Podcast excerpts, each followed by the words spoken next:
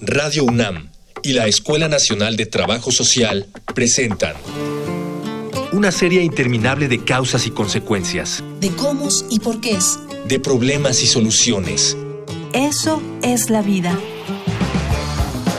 Vida cotidiana. Sociedad en movimiento.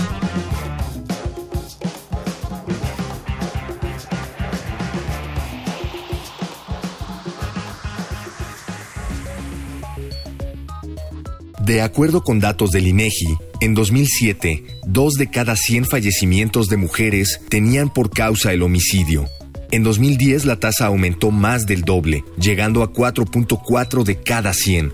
¿Son estos feminicidios? Hoy en Vida Cotidiana, Sociedad en Movimiento, hablaremos de los avances para alcanzar la igualdad de género.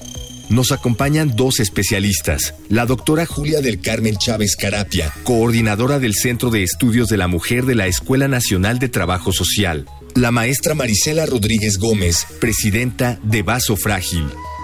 Dialogar para actuar, actuar para resolver.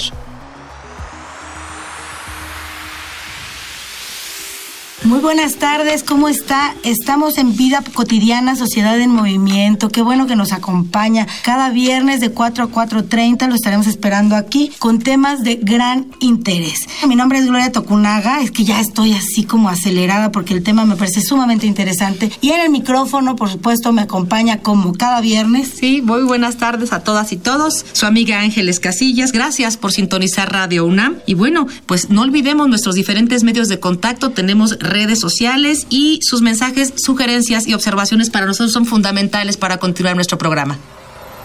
Facebook, Escuela Nacional de Trabajo Social, ENTS, UNAM. Twitter, arroba comunica, ENTS. Instagram, comunicación, ENTS.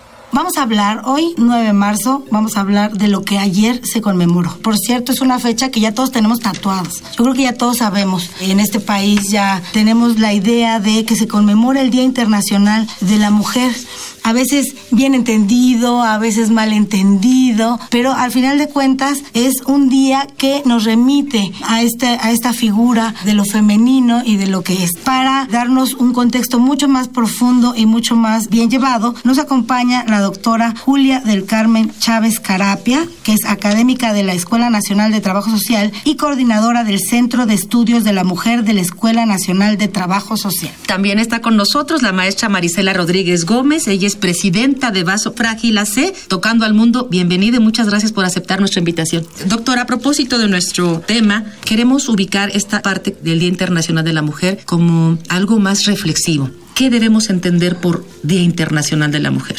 Bueno, primero deberíamos de ubicar el contexto histórico en el que surge, porque eso nos va a dar todo el margen para comprenderlo. El 8 de marzo surge como resultado y propuesta de una mujer, Clara Seitlin, que decía que habría que darle el reconocimiento a los derechos sociales de las mujeres y sobre todo el derecho al voto. Esto se conjuga con una situación que pasa en Chicago, donde unas obreras eh, mueren por pedir mejores condiciones de trabajo. Ni siquiera pedían aumento salarial, sino mejores condiciones de trabajo en el sentido de mejores máquinas. Pero bueno, se conjugan dos elementos de carácter político-social y ella empieza a promover que se tenga un Día Internacional de la Mujer, pero un Día Internacional que responda a las necesidades y a las demandas. Esto quiere decir un día de lucha, un día de organización y un día de Defensa de los Derechos Sociales, de los Derechos Humanos. Y así aparece y se da, este día se acepta en 1910 en una conferencia que hay en Copenhague para poder ir trabajando esta situación, una conferencia que es llamada por las mujeres socialistas del mundo. Después, esta fecha la retoma nuevamente la ONU, se sigue respetando el 8 de marzo y entonces ya se empieza a hablar de las políticas relacionadas con las mujeres y más tarde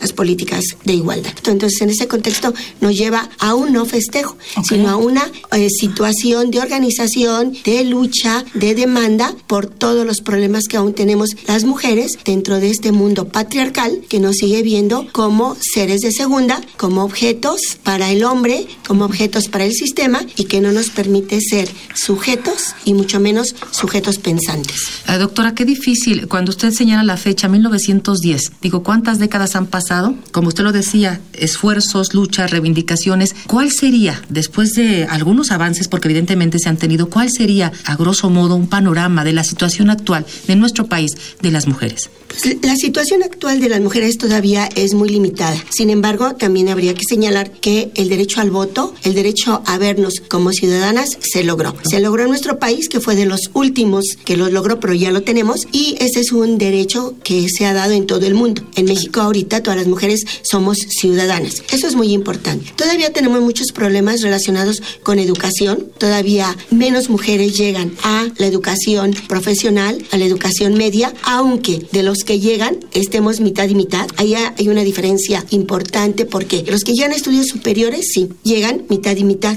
pero del total de mujeres que llegan y del total de hombres que llegan, llegan más hombres que mujeres. ¿Sí? Ese es por un lado. Todavía hay rezago en primaria. A pesar de los programas que se han elaborado, sigue habiendo rezago de niñas en primaria. Por lo tanto, hay menos mujeres que terminen primaria, secundaria, etc. El nivel educativo de las mujeres sigue siendo ligeramente más bajo. La cuestión laboral, si bien en nuestro país el derecho al trabajo es para hombres y mujeres, no los diferencia, hay un rezago importante en el trabajo y sobre todo hay una situación en la cual los trabajos menos remunerados son los trabajos ocupados por las mujeres en todos los niveles, desde los, diríamos así, desde el trabajo informal hasta el trabajo altamente eh, calificado, está requiriendo en sus niveles más bajos salariales a las mujeres. Y eso no está hablando de un problema de carácter laboral, justificándolo en la cuestión del cuidado de los hijos, de la maternidad, etcétera, que no tendrían por qué justificarse porque son derechos. Entonces ahí tenemos otro problema. Y otro problema que tenemos es la pobreza. Mucho se ha dicho que la pobreza tiene cara de mujer, no en México, sino en el mundo. En el mundo ¿Por qué? Porque la, la mujer es la que tiene que distribuir una serie de cuestiones y lógicamente es la que más percibe la cuestión de la pobreza. Si la familia es pobre, pues ella va a tener más elementos de esta situación de pobreza. Claro. Entonces son elementos que todavía son abiertos en nuestro país y en muchos lugares del mundo. Sin embargo, con esto que decía usted, creo que es importante retomar que hay también avances y en esos avances las mujeres que hemos logrado llegar a ciertos niveles educativos o de investigación, pues tenemos que hacer la palabra de las que no tienen nuestra palabra. O sea, que ellas a través de nosotros se vean reflejadas en esta problemática, porque ellas nunca van a llegar a Radio UNAM a hablar de su problema o difícilmente van a llegar. Claro. Y entonces nosotras, que si llegamos, tenemos que ver que, que se Como vean portavoz. los problemas de todas ellas. Y otro adelanto, simplemente es este programa. Claro. En otro momento este programa no se pudiera, podría haber hecho. En este programa, coordinado y elaborado por mujeres, Claro. no se podría haber hecho. Aunque tengamos apoyo masculino en el equipo, pero estamos hablando mujeres sobre mujeres y desde las mujeres, que creo que es importante. Así es. La voz de las mujeres, somos la voz, qué importante, porque además somos la voz en el Senado, en- en- en- con los diputados, somos la voz en las políticas públicas, somos la voz en la educación. Es, es, es muy, muy interesante lo que plantea la doctora Julia del Carmen sobre el tema de las mujeres. Y quiero invitarlos, fíjense que vamos a escuchar algunos datos, unos datos que, que prepara nuestra producción. Vamos a una infografía social. Infografía social. En México aún tenemos mucho por hacer para llegar a la igualdad de género. En el proceso el debate público será completamente necesario, pero antes debemos estar bien informados. ¿Qué nos dicen las estadísticas sobre la situación del país? De acuerdo con el INEGI, en 2010, las mujeres formaban el 51.2% de la población. De las de 15 años o más, 57.7% estaban casadas o en unión libre. Además, en el mismo año, creció el porcentaje de las mujeres divorciadas o separadas. Esto dio lugar a que una cuarta parte de los hogares mexicanos estuviera encabezado por una mujer. En el ámbito laboral, ha aumentado la población femenina que es económicamente activa. Entre 1995 y 2012, la proporción pasó del 33 al 38.2%. Aún así, la discriminación por género es común en el trabajo. Hablando solo en términos económicos, el número de mujeres que gana menos de un salario mínimo es casi el doble que el de los hombres. Otro aspecto a menudo ignorado, pero de gran importancia, es el trabajo no remunerado en el propio hogar. Los varones de 12 años en adelante le dedican en promedio 9.7 horas a la semana. Su contraparte femenina le dedica 29.8 horas.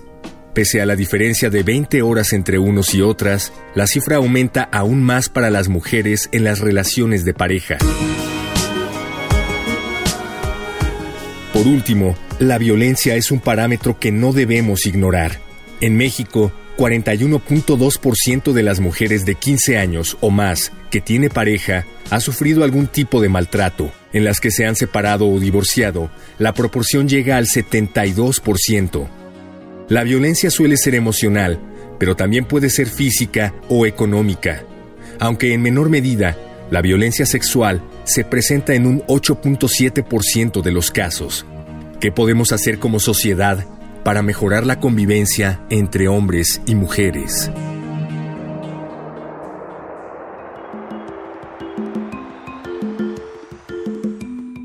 Bueno, quisiéramos eh, enfocar nuestro programa a, a, cuestión, digamos, más positiva, ¿no? Eh, ¿qué, ¿qué, medidas en cuanto a política de, violencia de género, qué elementos están considerando para poder eh, restar esta, lamentable situación de violencia que todavía se presenta con, las mujeres en nuestro país y en muchos entornos mundiales? Yo retomaría lo que decía al final, antes de la pausa, en relación al compromiso que debemos tener las mujeres que llegamos a otras situaciones. Que las mujeres que nos están escuchando no sientan que no tienen interlocutor. Nosotras somos sus interlocutoras y si ellas se acercan a nosotros, pues con más razón, ¿sí? Pero están siempre presentes a través de nuestra voz. Y esto lo quiero señalar porque todavía siguen existiendo en, nuestros, en nuestro país muchos problemas. La violencia de género, que se va a tornar en violencia psicológica, en violencia familiar. Los feminicidios en este país diariamente mueren siete mujeres por estos problemas. Entonces tal pareciera que los problemas de las mujeres se agudizan y no hay quien los diga o no hay nada que se haga. No, sí se están haciendo cosas a través de las políticas de igualdad. De cierta manera el, el gobierno las está retomando porque son políticas internacionales. Sí. Y la problemática de la mujer hoy es un problema nacional e internacional. Y desde ahí los gobiernos se ven forzados. Pero además, si ellos no las retoman, hay mecanismos para exigirles que lo retomen, por un lado. Por otro lado, también en la academia, en la investigación, se está haciendo mucho. Se investiga, se analiza esta problemática. Y ellas están ahí presentes, todas estas mujeres. Y la universidad, por ejemplo, tiene hoy un protocolo para ver toda la cuestión de violencia al interior de las mismas instalaciones de la universidad como al exterior, que se conozca cuál es la violencia de otras mujeres a través de asociaciones como Vaso Frágil, a través de otros grupos que se acercan a la universidad. Y la Escuela de Trabajo Social tiene ya 20 años al menos trabajando en estas temáticas desde que apareció el Centro de Estudios de la Mujer, trabajando con las estudiantes en la misma universidad, pero también trabajando con mujeres de la comunidad, con mujeres de las colonias, con mujeres como las que nos escuchan. Doctora Julia del Carmen, si me lo permite, quiero presentar ¿Sí? a la maestra Marisela, para que Marisela Rodríguez, para que nos platique un poco de lo que hace Vaso Frágil, Asociación Civil, de la cual eres presidenta. Así es. Vaso Frágil Tocando al Mundo AC es una institución en de que se crea así con esas políticas públicas también internacionales. Nosotros somos eh, un equipo de la Facultad de Ciencias Políticas y Sociales, de Relaciones Internacionales, se hizo con un, una visión de análisis sobre las mujeres en cuanto a lo que la mujer como formadora en la casa, en la escuela, este, en la comunidad y en el ámbito de educación. Y entonces Vaso Frágil está conformado por un, programa que se llama Bailén 9 de la UNESCO. Entonces, en ese análisis que se lleva a cabo nos damos cuenta de que mm, es necesario combatir el analfabetismo. Sí. Nuestro primer acercamiento es con mujeres adultas de 60 a 80 años. Uh -huh. Y también había hombres en este, en este espacio y empezamos a trabajar con ellos porque también tienen el derecho de educación y educación en derechos humanos. Claro. Entonces ellos con esta edad dicen, ¿cómo yo soy también este, una persona que puedo tener derechos? Y el primero es la educación cómo podemos nosotros eh, entrelazar la educación en derechos humanos y derechos humanos. Nos formamos de esta manera viendo que la mujer si no tiene la formación en educación no puede acceder a otras cosas. No puede tener el derecho de información, de salud, y desde ahí eh, la UNAM, eh, estamos muy agradecidos porque nuestra casa de estudios también nuestra alma mater, eh, los espacios como con la doctora Carapia que nos ha formado en los seminarios de género y que nos han fortalecido de una manera de la cultura de, del reclamar que tenemos derechos decimos, ¿qué tenemos que hacer? Pues decimos, vamos a acercarnos hacia la mujer. ¿Por qué? Porque la mujer es la que tiene que ser formada, tiene que reconocer que también es una persona que puede poseer derechos, pero estamos llegando a, esos espacios donde la mujer no sabe que tiene derechos y que estamos informándoles que son ellas que pueden portar el derecho y pueden exigir y hacer exigible en, las políticas que se están llevando a cabo ahora, sociales, eh, políticas, este, económicas, culturales. La mujer puede desarrollarse en otras formas. Es lo que se va a sofrar.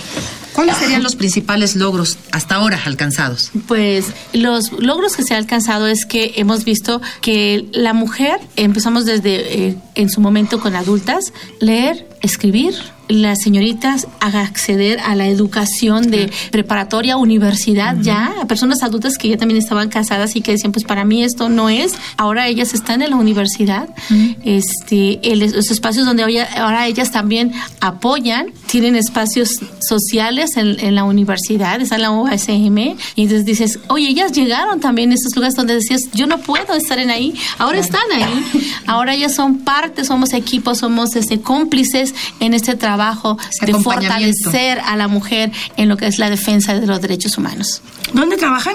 Estamos en la zona de Iztapalapa, en la segunda presión Santiago. Está muy cerca de la, lo que es ex cárcel de mujeres, que es una universidad también. Estamos en esos espacios. Oiga, pues fuimos a la calle a escuchar eh, voces, a escuchar testimonios y queremos que compartirlos con ustedes. Vamos a escuchar, doctora maestra. Voces Voces en movimiento.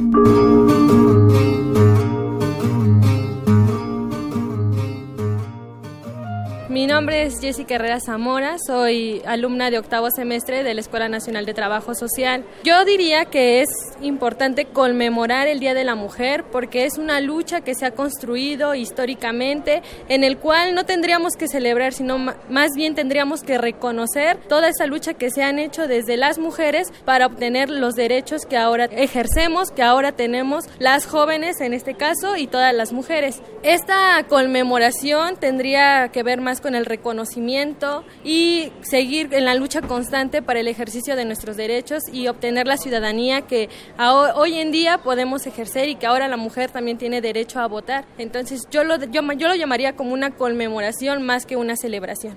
Eh, mi nombre es Wendy Galicia Orihuela, soy estudiante del programa de maestría en trabajo social y en cuanto al 8 de marzo creo que es una fecha que hay que rememorar y hay que tener presente y tomar en cuenta que los derechos de las mujeres, aunque estén plasmados en normativa, todavía no son sustantivos, que hay muchas mujeres que siguen sufriendo violencia, discriminación, desigualdad, que el número de feminicidios en el país cada vez este, es más notorio y que las injusticias y las irregularidades para resolver sus casos eh, dan cuenta de que los derechos de las mujeres todavía no se han consolidado, a pesar de que el 8 de marzo sea una fecha en donde se promulguen y se hablen a través de un discurso político.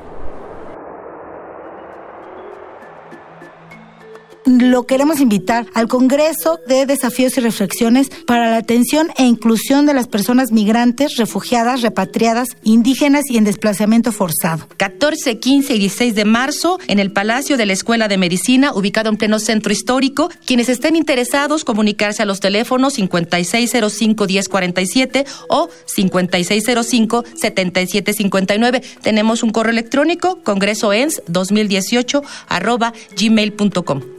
Y regresamos aquí a nuestro programa eh, platicando un poquito sobre aquellos avances que se dan en cuestión de equidad de género. Está con nosotros la doctora Julia del Carmen Chávez Carapia y la maestra Marisela Rodríguez Gómez. Lo que usted nos quiere decir sobre este programa, estamos abiertos, este, porque este programa lo hacemos con usted, programa Vida Cotidiana, Sociedad en Movimiento. Por favor, Ángeles. Sí, me, me llama un poquito la atención la parte donde es fundamental y es lo que nos compartía tanto la doctora Julia del Carmen, aquellos retos que tenemos que vencer como la maestra Rodríguez ¿no? La base fundamental de la educación. Sin embargo, doctora, esta parte del protocolo que se da de, violencia en la UNAM, pues está considerando a mujeres que tienen acceso a una educación superior, que se desenvuelven en un ámbito donde aparentemente hay un nivel de comprensión del fenómeno del hecho, de equidad, de igualdad, pero sin embargo se presenta. ¿En qué consiste este protocolo? ¿Cuáles son las medidas a las que apuntan desde el ámbito universitario? El problema de la violencia y el problema de la mujer, al estudiarse desde el género, se estudia desde otra mirada, desde la mirada feminista, de la teoría feminista. Entonces, esto nos da otros elementos para poder analizar la problemática. ¿Qué quiero decir con esto? Que aún nosotras, como mujeres universitarias, no nos escapamos de la violencia de género que está integrada en este sistema patriarcal. El orden patriarcal así nos forma y entonces no la vemos, se hace invisible, es parte de nuestra vida, es parte de nuestra costumbre, es parte de la vida cotidiana, es parte de todo lo que hacemos y no la vemos. Si no necesariamente es, escandalosa. No, y, y, no se percibe que el marido o el novio te grite o que el marido o el novio te quite el celular o que el marido o el novio te hable fuerte, es parte como de lo cotidiano. No lo visibilizamos como violencia, ni con los compañeros de trabajo, ni con los compañeros de grupo. Que te voltee a ver o que te diga un piropo, tampoco lo vemos como violencia. Bueno, todo eso es violencia, violencia de género, y se tiene que denunciar. Pero como no es visible, la tenemos ya muy enraigada, muy dentro de toda nuestra cultura patriarcal, primero tenemos que hacerla visible, porque todas las mujeres tenemos ese tipo de violencia. Una vez que la hacemos visible, hay que denunciarla, porque no le vamos a poder exigir a las mujeres que no la hacen visible que la denuncien, que van a denunciar. Entonces tenemos que seguir ese proceso. Bueno, la UNAM está en eso. Esos lineamientos que ha dado la UNAM, esos convenios, esos acuerdos para que todo esto se desarrolle, que ha dictado una política de género en la universidad es precisamente para eso, para que las jóvenes y los jóvenes identifiquen la violencia, porque también los hombres la ven como lo cotidiano, pues así es el hombre. No, el hombre ni es así, ni a la mujer hay que violentarla así. Entonces la universidad tiene ese proceso, ese programa, esa política que la ha ido desarrollando para que se identifique primero la violencia de género y luego se tomen medidas para denunciarla y vienen todos los acuerdos y toda la estructura para dar respuesta a esas denuncias. Entonces es todo un proceso. Dentro de todo este proceso, algo que se ha retomado es desarrollar la cultura de la denuncia, porque no las mujeres tampoco estamos acostumbradas a denunciar que somos violentadas. Entonces eso se tiene que desarrollar como una cultura. Tenemos nuestro seminario de género y perspectiva de género. Empieza hoy día 9. Ah, perfecto. Sí, porque es viernes hoy. Es todos los viernes de, de, todo el semestre. Luego tenemos otro seminario que es igualdad de género, porque la igualdad de género hoy es muy importante.